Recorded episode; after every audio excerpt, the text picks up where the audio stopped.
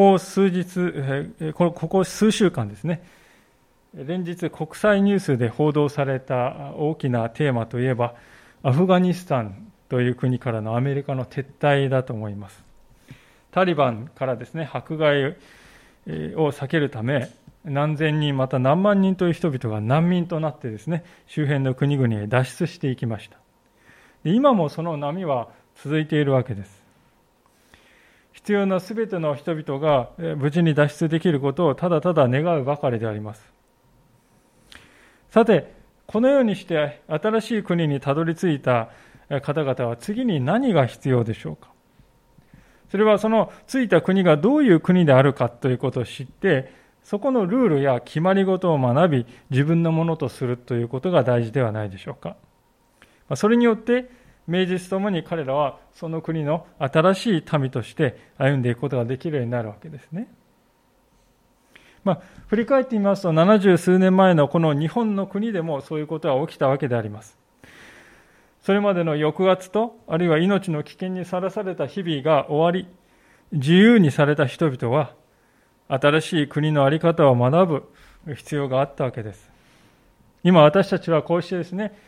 この日本で民主主義の国で自由を味わうことができていますけれども、それというのもですね、その70年前のプロセスがあったからでありますね。このことには誰もが同意してくださることではないかと思うんです。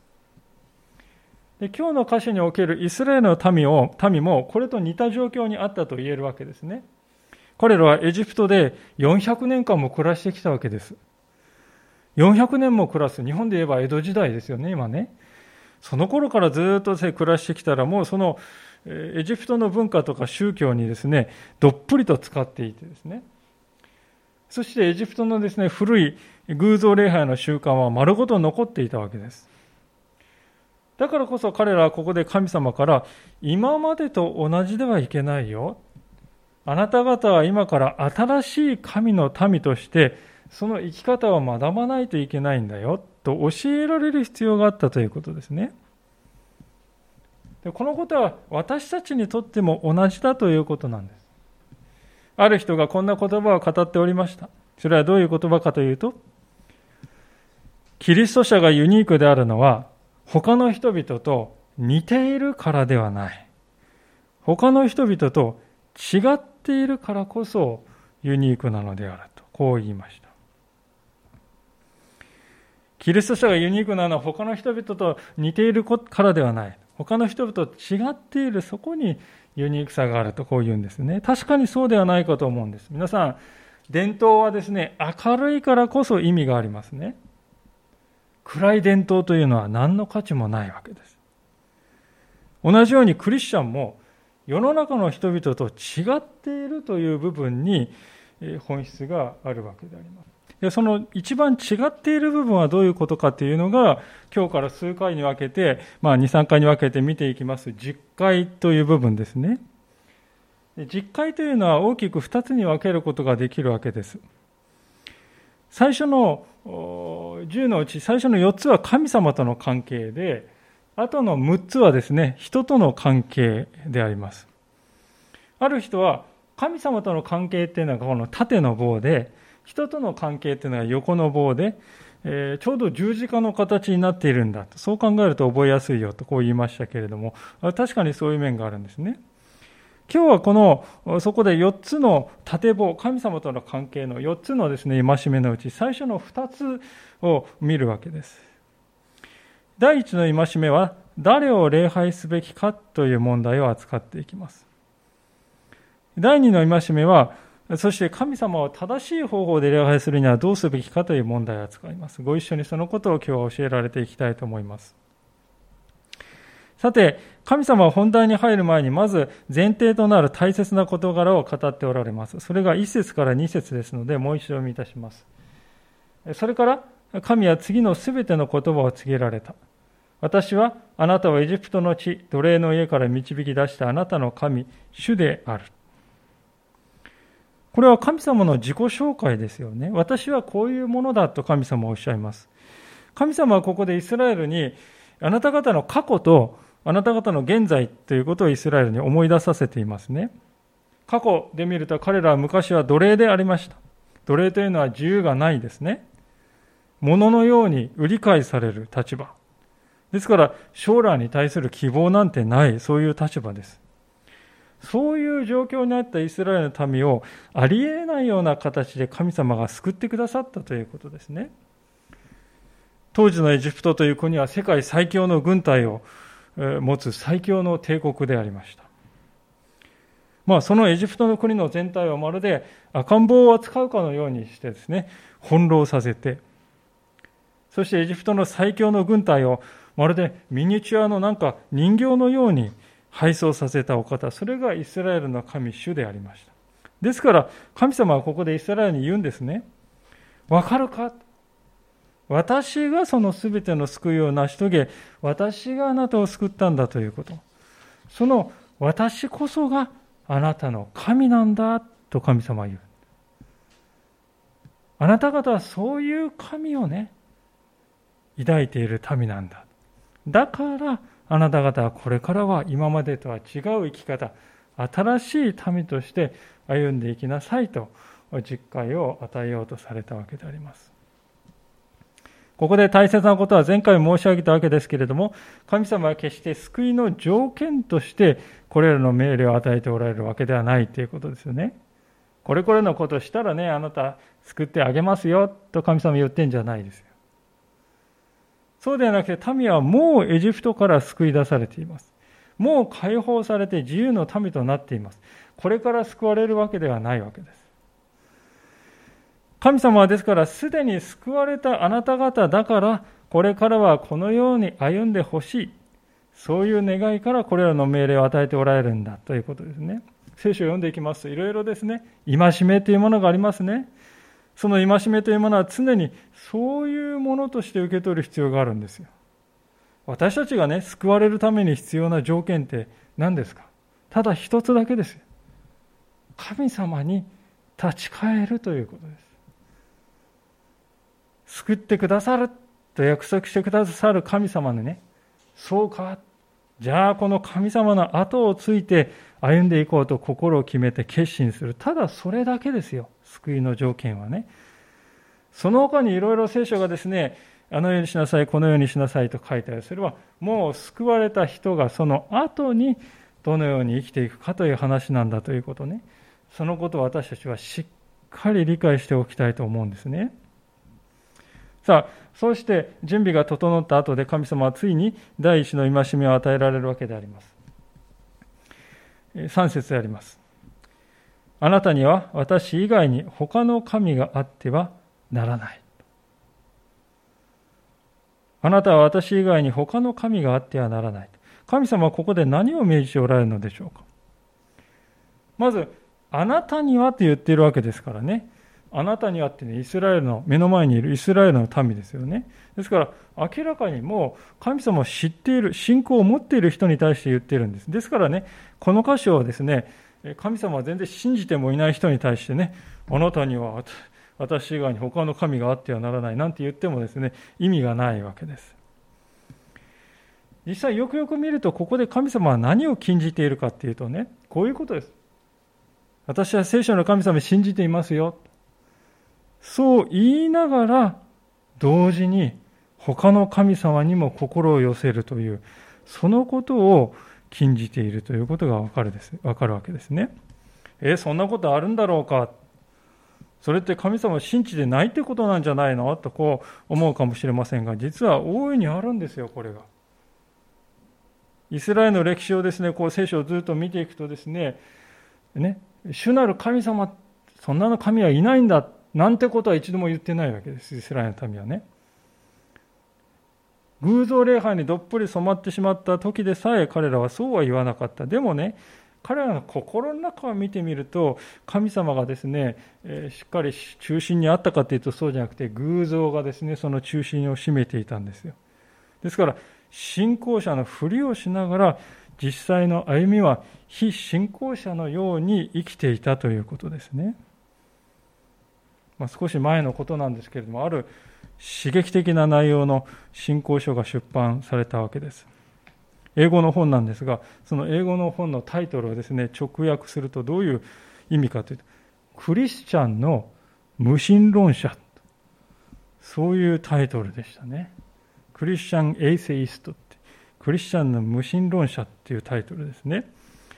内容はですね、何が書いてあるかというと、まさしく今申し上げましたように、表面的にはクリスチャン、神様を信じると言っているんだけれども、実際の生活を見ると、まるで神様なんかいないかのように生きていて、え他のものを神としているクリスチャンが多いんじゃないでしょうかという、そういう指摘が書いてありました。実際このことはですね、当たっているような気がするんですよね。だからこそ神様は言われるわけです。あなた方は私を信じているという、そのあなたはね、私以外に他の神があってはならないと。まあ、他の神って言ってもね、主なる神様の他にいろいろ神様あの神、この神ね、あちらの神と、神がたくさんいると、そういうことを神様はおっしゃっているわけじゃないですね。聖書の大前提っていうのは皆さん、神は唯一であって、他には神はいない。存在しない、それが聖書の大前提であります。パウロという人はそれを次のように言い表しております。一箇所開けてみたいと思うんですが、第一コリントの8章になりますけれども、第一コリントの8章です。新海訳2017の聖書で、第一コリントの8章の4節337ページになります。第一コリントの8章の4節からのところ、2017聖書334ページお読みいたします。さて、偶像に捧げた肉を食べることについてですが、世の偶像の神は実際には存在せず、唯一の神以外には神は存在しないことを私たちは知っています。というのは、多くの神々や多くの種があるとされているように、たとえ神々と呼ばれるものが天にも地にもあったとしても、私たちには父なる唯一の神がおられるだけで、この方から全てのものを発し、この神から全てのものを発し、この神に私たちは至るからです。また唯一の主なるイエス・キリストがおられるだけで、この主によって全てのものは存在し、この主によって私たちも存在するからです。まあ、聖書はこういうふうに言うんですよね。世の偶像の神は実際には存在せず、唯一の神以外には神は存在しないことを私たちは知っているでしょう。つまりですから、今日のこの、えー、今読んでいる出エジプト記20章の3節のですね、言葉は、他の神っていうのは存在しないんだけれども、存在しないにもかかわらず、あたかもそれが存在するかのようにみなし、それどころかですね、それが主なる神様にこう並んでいるようなね、並び立つような、あるいは時に主なる神様を上回るような、そのように考えるということをいけないと禁じているんだということですね。なるほど、わかりました。じゃあ、一体どういうことが他の神を作るということになるんですかと。それはですね、私たちが何を愛しているかということを見るとね、一目瞭然なんです。愛するって皆さんどういうことでしょうか？何か愛するということは何かを望むということですよね。人が一番望むものがですね、お金であるのならば、その人はお金を愛しているわけであります。性的な関係であるのならば、それを性的な関係を望んでいるのならば、それが愛の対象であります。権力を望んでいるのならば、その人は権力を愛しているのです。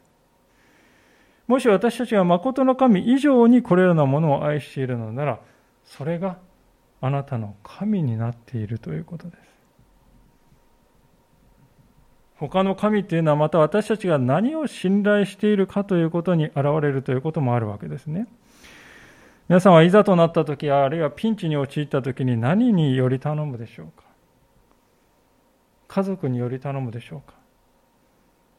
今までの人生経験でしょうか？私には年金や保険があるからそれに頼るでしょうか？まあ、何であるにしろそれが神様以上に頼りになるとですね感じるならもうそれがね他の神になっちゃっているということです。まあ、こう言われてもなんかピンとこないという方もいるかもしれませんね。私には神様の他の神なんていないですよと感じる方もいるかもしれません。しかし、神様がなんでこの10回の戦闘にね、あなたには私の他に他の神があってはいけないと言われたかっていうと、それだけ私たちがこの他の神を作ってしまう罪をね、犯しやすい性質があるからですよ。あ自分はそういう性質があるんだなということを謙虚に受け止めないといけないわけですね。ソロモンという王様がいました。このソロモンの例を見るとですね、それがよくわかると思うんです。このソロモンはですね、王様になった当初はですね、とても謙虚でした。神様からですね、あなた一つだけ願いを叶えてあげようと言われたソロモンは、何でも叶えてあげようと言われたソロモンはですね、お金をくださいとか、権力をくださいとか、性的な関係をくださいとか、そういうことを求めないで代わりに何を求めたかというと、民を正しく導くための知恵をくださいと言ったんですよね。初めはソロモンはこうだった。神様はですね、それをとても喜んで、ソロモンに並外れた知恵を与えたわけです。その結果、このイスラエルの王国はこう、映画を極めて、国々の戦望の的となった。ところが次第にソロモンはですね、お金と性的な関係と、そして権力の虜にされていきました。彼は膨大な数のですね、戦車を作って、軍事力に頼ろうとした。そして、神殿は7年かかって作ったのに、自分の王宮は13年かかって、まあ2倍の年月をかけて豪華な宮殿を作った。そして700人の奥さんと300人のそばめを得たと。書いている。そのそばめやカナン人の妻たちが王宮に自分の神を持ち込んで偶像礼拝を始め、やがてソロモンもそれに習うようになっていったわけです。次第に神ではないものがソロモンの心の中を愛する、心の中の愛するものとなり、そうして彼は没落していったのです。後になって彼は、そうした日々のことを振り返ってですねえ、書いている箇所があります、聖書の中で。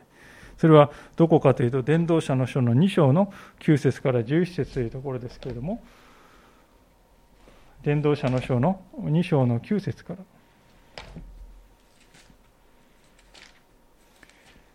伝道者の書の2章の9節のところであります。旧約聖書の1139ページです。新科学2017、1139ページ、伝道者の書2章の9節をお読みいたします。こうして私は偉大なものとなった。私より前にエルサレムにいた誰よりも、しかも私の知恵は私のうちにとどまった。自分の目の欲するものは何も拒まず、心の赴くままにあらゆることを楽しんだ。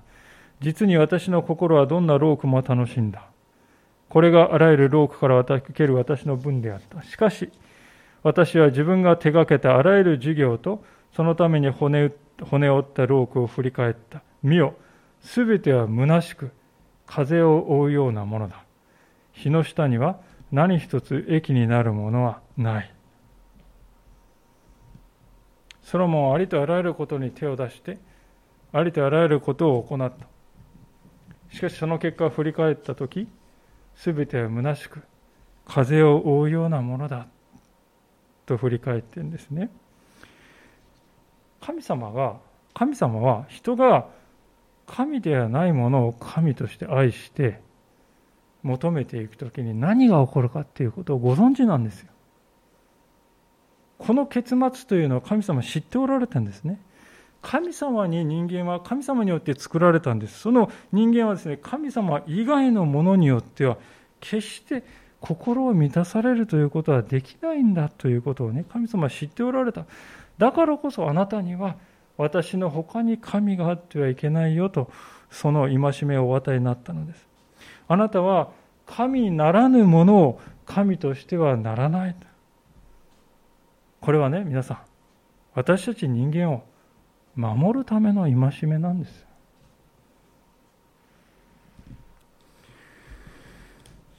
では、第2の戒めに進みたいと思うんですけれども、それは、出エジプト記20章に戻りますが、4節から6節であります。あなたは自分のために偶像を作ってはならない。上の天にあるものでも、下の地にあるものでも、地の下の水の中にあるものでも、いかなる形をも作ってはならない。それらを拝んではならない。それらに仕えてはならない。あなたの神、主である私は、妬みの神。私を憎む者には父の咎を子に報い、三代四代にまで及ぼし、私を愛し、私の命令を守る者には、恵みを仙代にまで施すからである。4節の言葉っていうのはしばしば誤解されていると思うんですね。特に最後の、いかなる形をも作ってはならないという部分なんですね。聖書はいかなる形をも作ってはならない。あ、これ、なんかこう芸術作品でね、彫刻を、動物の彫刻を作るとか、あるいは陶芸でですね、なんかこう形を作るとか、そういうこともいけないのかなっていうふうに思われているんですけれども、そういうわけではないんですよね。日本語の聖書ではこの偶像というのが最初にあって、後の方にいかなる形っていう離れておりますので、そう感じたい、感じやすいんですけれども、原文を見るとですね、神様は偶像とあらゆる似せた形というものを禁じていて、その形っていうのはこれこれだよと、そう後から説明するという、そういう構造になっているんですね。で、一番大事なことは神様、あなたは自分のために作っちゃいかん。自分のためにと言っているので、これは神様のために作るのではなくて、自分の利益のために作る、そういう像のことを言っているんだなということがわかるわけですね。実際、ある解説者によりますとね、偶像っていうのはとても便利な、都合の良い、これこれの特徴があるよとこう言っているんですけどもね、まあ、全部は時間の関係でお話できませんから、一部だけですね、抜粋してご紹介したいわけですけれども、偶像のね、都合の良い第一のことはですね、まあ、聖書の話じゃない偶像の都合のいいなんてことを話していいんだろうかと思いますけどね。でも人々はなぜ偶像を求めるかっていうことを知るためには大事ですね。まず第一のですね、偶像の都合の良さというのは、偶像は保証を与えてくれるんだっていうんですね。保証っていうのはつまり目の前に偶像ってドーンってあるじゃないですか。確実に神がそこにいるんだと思えるわけです。安心感を持てるっていうことですね。偶像があると。第二に偶像礼拝っていうのは簡単なんです。相手はですね、何も言わない、物言わぬ偶像ですよ。ですから何度かこう拝んでですね、手はこうやってですね、なんかこう唱えてね、捧げ物をポンと置いておけばですね、あとは何したって自由なんですよ。この偶像の神様はね、私たちにですね、契約に従いなさいとかですね、うるさく求めてくることもないのです。簡単に礼拝できるんです。第3に偶像礼拝っていうのは便利ですね。便利さがある。偶像をですね、たくさんいろんなところに置いとけばですね、どこでも好きな時にですね、好きな神、あの、今日はあの神がいいかな、今日はあの神がいいかな、好きな時に神、好きな神を礼拝できる。日本ってまさにそういう国じゃないです。恋愛の神、結婚の神ですね。好きな時に好きな神を礼拝できるようになっている。便利なんです。第4に偶像というのは五感に訴えてきますね。もう派手なですね、えー、目に映る絵とか、あるいは手で触ったですね、こう感触であるとか、あるいは時にこうキスをした時のですね、感覚であるとか、まあ、感情に訴えてくるわけですよね。そして第5はですね、堕落してもいいと。堕落が許堕落が許されるんです。なぜなら、礼拝の一部と称してですね、大酒飲みをしたりですね、あるいは昔はこのカナンのバールのですね、宗教ではですね、礼拝ということで性的行為をする。どんどんやりなさい。そんなことまで進められていた。つまり、偶像はですね、私たちは欲望を解放してくれるんですよ。でこういう利点があるので人々は偶像を作るんです。逆に言えばね、神様は偶像を作らないようにと言われた。それは今言ったような利点というのは全部放棄しなさいっていうことですね。で、どうなる、その結果どうなるかというと、私たちは気楽さからですね、ある種のこの緊張感に引き戻されてしまうんですね。偶像っていうのはですね、そういうこの落ち着かない気分を取り除いてくれるんです。やった気分にしてくれるんです。だからこそ人々はですね、これだけ偶像礼拝というものに魅力を感じているんだということですね。じゃあなぜ神様はね、そのような偶像礼拝を禁止しておられるんでしょうか、皆さん。なんでですかそれは神様が交わりの神であられるからですね。交わりたい。神様は私たちと交わりたい。直接交わりたい。それを望んでおられるのに偶像はそれを阻害するんです。単身赴任したですね、夫婦を考えてみてみたいと思うんですけれども、2人はですね、電話をしたりですね、このスマホでビデオ通話を使ったりですね、相手がある程度この身近に感じることはできるわけですね、今は。しかし皆さん、いくらそこでですね、画面上にいても、相手の実態はそこにはないですね。離れている。この事実っていうのはどうあがいても克服することはできないんですね。ですから、2人はですね、この画面越し、あるいは電話越しにですね、えーえー、交流はできるんだけれども、しかし実態がそこにはない。ですから2人は思いを募らせて、心には痛みを感じることになるんですね。つまり、人間の心っていうのは相手の何か像ではね、模倣した何か像ではですね、満足できない。相手のそのものを欲しい。相手の実態を欲しい。絶望するものなんであります。神様との関係もこれと全く同じだということですね。今の時代はこれとは逆の事例も多いような気がするんです。しかし、それは相手の実態が目の前にいるのに心は通い合っていないというそういう場合ですね。その心はいつも今ここにあるのではなく彼方の夢の世界にあるのです。もっとああだったらよかったのにな。そういう夢の理想の世界にばかりあって心は今ここにはないんですね。ある意味でこれも形を変えた偶像だと言えるんではないでしょうか。今の世の中ではそういう人の方が多いかもしれません。体はあるんだけど心は通ってない。理想化された夢の存在を追い求めている。目の前の実態に向き合うということを避け偶像化した理想を追い求める人間の性質がそういう痛みをもたらしているということです。神様は私たちのそうした弱さを十分ご存知であります。だからこそ神様は私たちと直接の交わりを望んでおられるんですね。絵や像や音といった何かを介しての交わりではない私たちと直接神様は交わりたいんだと切に望んでおられるということです。そのためにイエス様が私たちのところに来てくださったんじゃないでしょうか皆さん。神様はね生きている人間としてイエス様をお送りくださった。そしてこの方こそ神の本質の完全な現れだとこう言われたんです。コロサイ人への手紙の一章の15節というところを見ると、このような言葉があります。コロサイ人への手紙の一章の15節新科学2017で402ページであります。コロサイ一章の15節新科学2017お読みいたします。巫女は見えない神の形であり、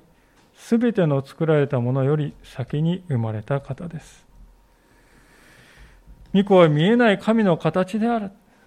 見えない神が見える存在となったそれがイエス・キリストなんだよと聖書は言いますね。それ自体イエス様はね、そういうお方として来てくださったこと自体がね、神様が私たちと何を望んでおられると思いますか人格的な生きている者同士の交わりをね、神様が切に願っているということを表してるんじゃないでしょうか。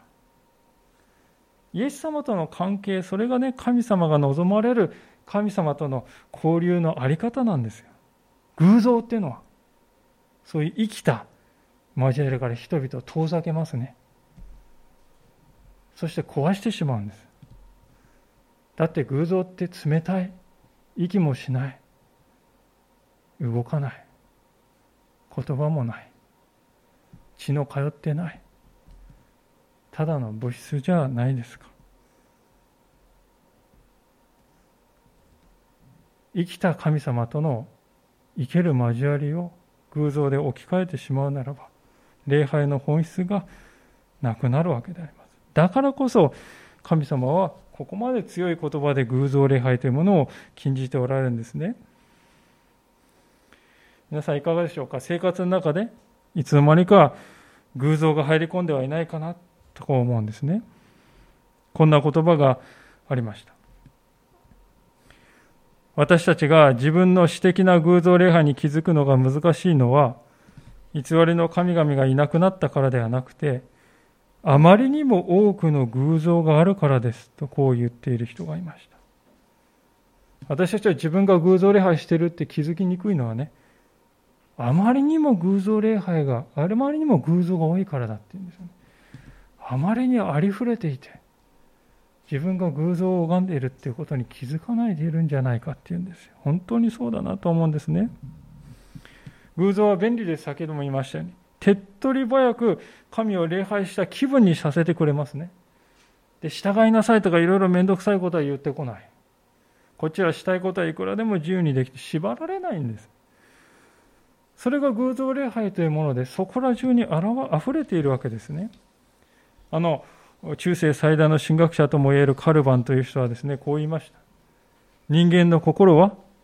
偶像の永遠の工場であると。そう言っているほどです。しかしその結果、私たちの心が最も上乾いている神様との交わりは永遠に失われていくんですね。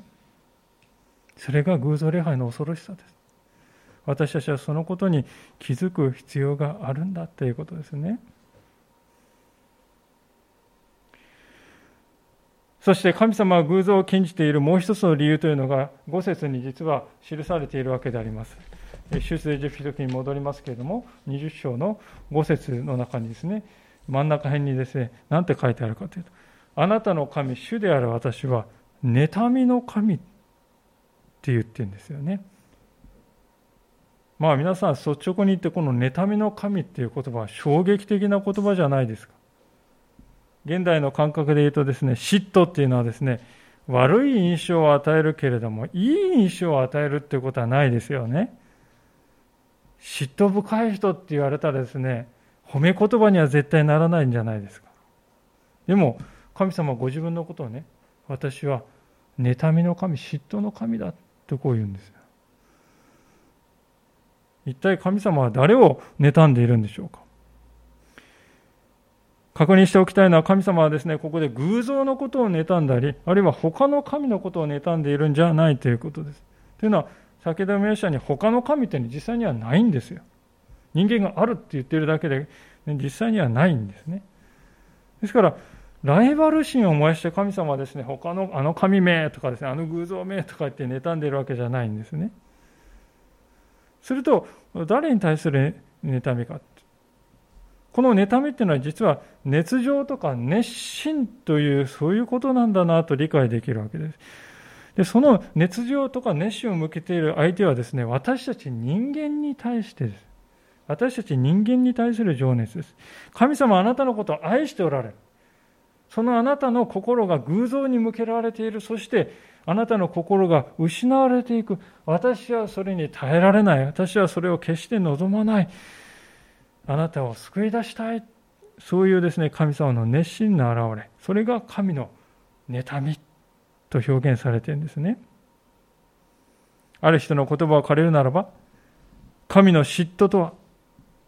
被造物の幸福に対する神の熱心さでもあるのだとこう言うんですよね。まあそれでも神様が妬むっていうのはなかなか理解しにくいかもしれないと思うんです。妬みっていうのはあまりに印象が悪い言葉ですから。でもここで夫婦関係に置き換えてみるとちょっと理解しやすいかなと思います。ある解説者はですね、こう言いました。嫉妬しない神は、妻が自分に忠実であるかどうかを気にしない夫のように、癒しい存在ではないでしょうか？と語っています。嫉妬しない神は妻が自分に忠実であるかどうかを気にもかけない夫のように癒しい存在じゃないでしょうか？とこう言いましたね。まさにそうだと思うんです。相手が何をするか相手に対して嫉妬もですね何も感じない夫婦っていうのはもはや皆さん他人ですよ同じように私たちは存在をどこまでも愛してあなたを失いたくないのだと思っているからこそ神様は私たちを妬むほど情熱的に思っていてくださるそして私たちをその神様から引き離してしまう偶像というものを神様は固く禁じられるのだということですね。実際神様はこの偶像礼拝いかに意味嫌っているかということは5節と6節で語られている呪いのと祝福の約束にもはっきり現れているわけであります。もう一度5節の後半を読みしますけれども私を憎む者には父の咎を子に報い三代四代にまで及ぼし私を愛し私の命令を守る者には恵みを仙台にまで施すからであるこの箇所もですね読む人は悩むんですね。親の罪が罪のない子供や孫にまで報復となって及んでくるのか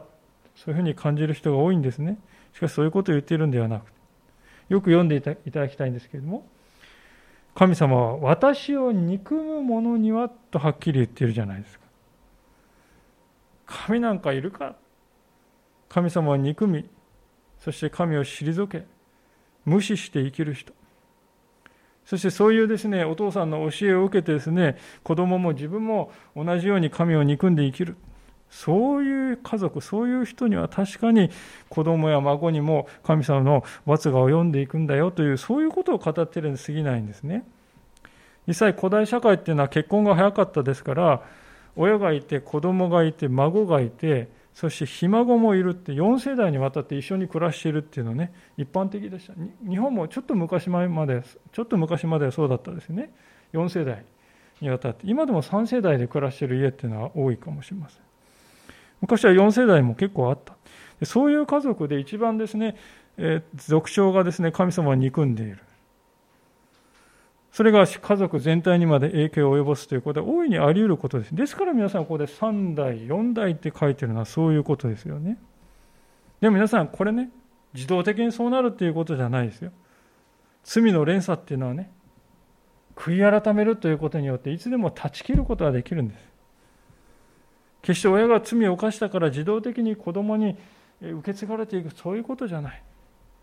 私の親はこういう人だった。でも私は違う生き方をするんだ。もし私たちがそういうふうに考えるならそこで親の罪を断ち切ることはできるんですね。そこに希望がある。実際いっぱい、実際ですね、もし人が神様を愛し、その命令を守ろうと努めて生きていくならば、その恵みは何代に及ぶかっていうと、千代に及ぶっていうんですよね。千代っていうのはもう数えきれないですよ。ですから、要するに永遠に続くよって言ってるに等しいわけです。ここに私たち親が神様を愛するっていうことの恵みを子供たちに伝えていく最大の理由があるんじゃないでしょうか。親っていうのはですね、皆自分の子供には幸せになってほしいと願うものです。でも果たして私たちはどういう幸せを願っているんでしょうか。もしかするとそれは神ならぬものを神とすることであったり、偶像の神ではなかろうかといつも考えることが大切ではないかと思うんですね。高学歴や高収入や高い業績や良い結婚、世の人々はそのようなものを幸福だよとして子供に教え込もうとするわけです。でもしそのことがですね、一番私は子供にそうなってほしいと、一番の願いがそういうことだとすればですね、親自身がもしかするとそれを偶像にしているのかもしれないですよね。そして世のあらゆる偶像がそうであるように、それらは虚しいんです。神なき高学歴、神なき高収入、神なき高い業績、神なき結婚。その本質は虚しさがある。だからこそ私たちは今日、なぜ神様はこの2つの戒めを実会の先頭に置かれたのかということを厳粛な思いで受け止めたいんですね。あなたは私の他に他の神があってはならない。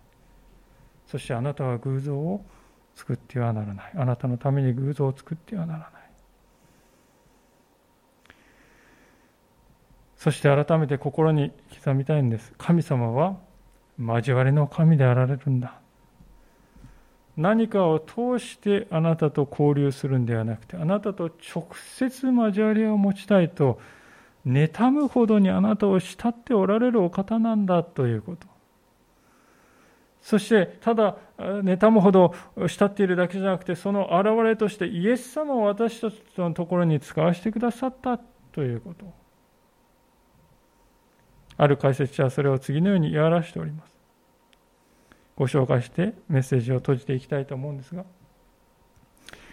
真の礼拝で神に近づくためには何かの偶像を作る必要はありません。私たちがすべきことは、イエス・キリストを通して神に近づくことです。そして私たちがキリストのもとに来ると、神は精霊によって私たちの中に住んでくださいます。私たちが神の栄光のために生きることができるように、神のイメージを修復するために私たちの中で働いてくださるのです。神様に近づくために何かの偶像を作る必要はない。私たちはイエス・キリストを通して神に近づくことができるんだと。そして私たちが神に近づくときに神様は私たちのうちに入って私たちの中にある損なわれた神様に対するイメージを直してくださる。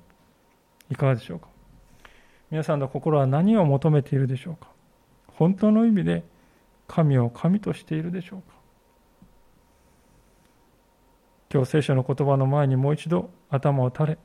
自分自身の信仰の在り方を問われたいと思います。静まって祈りの時を持ちましょう。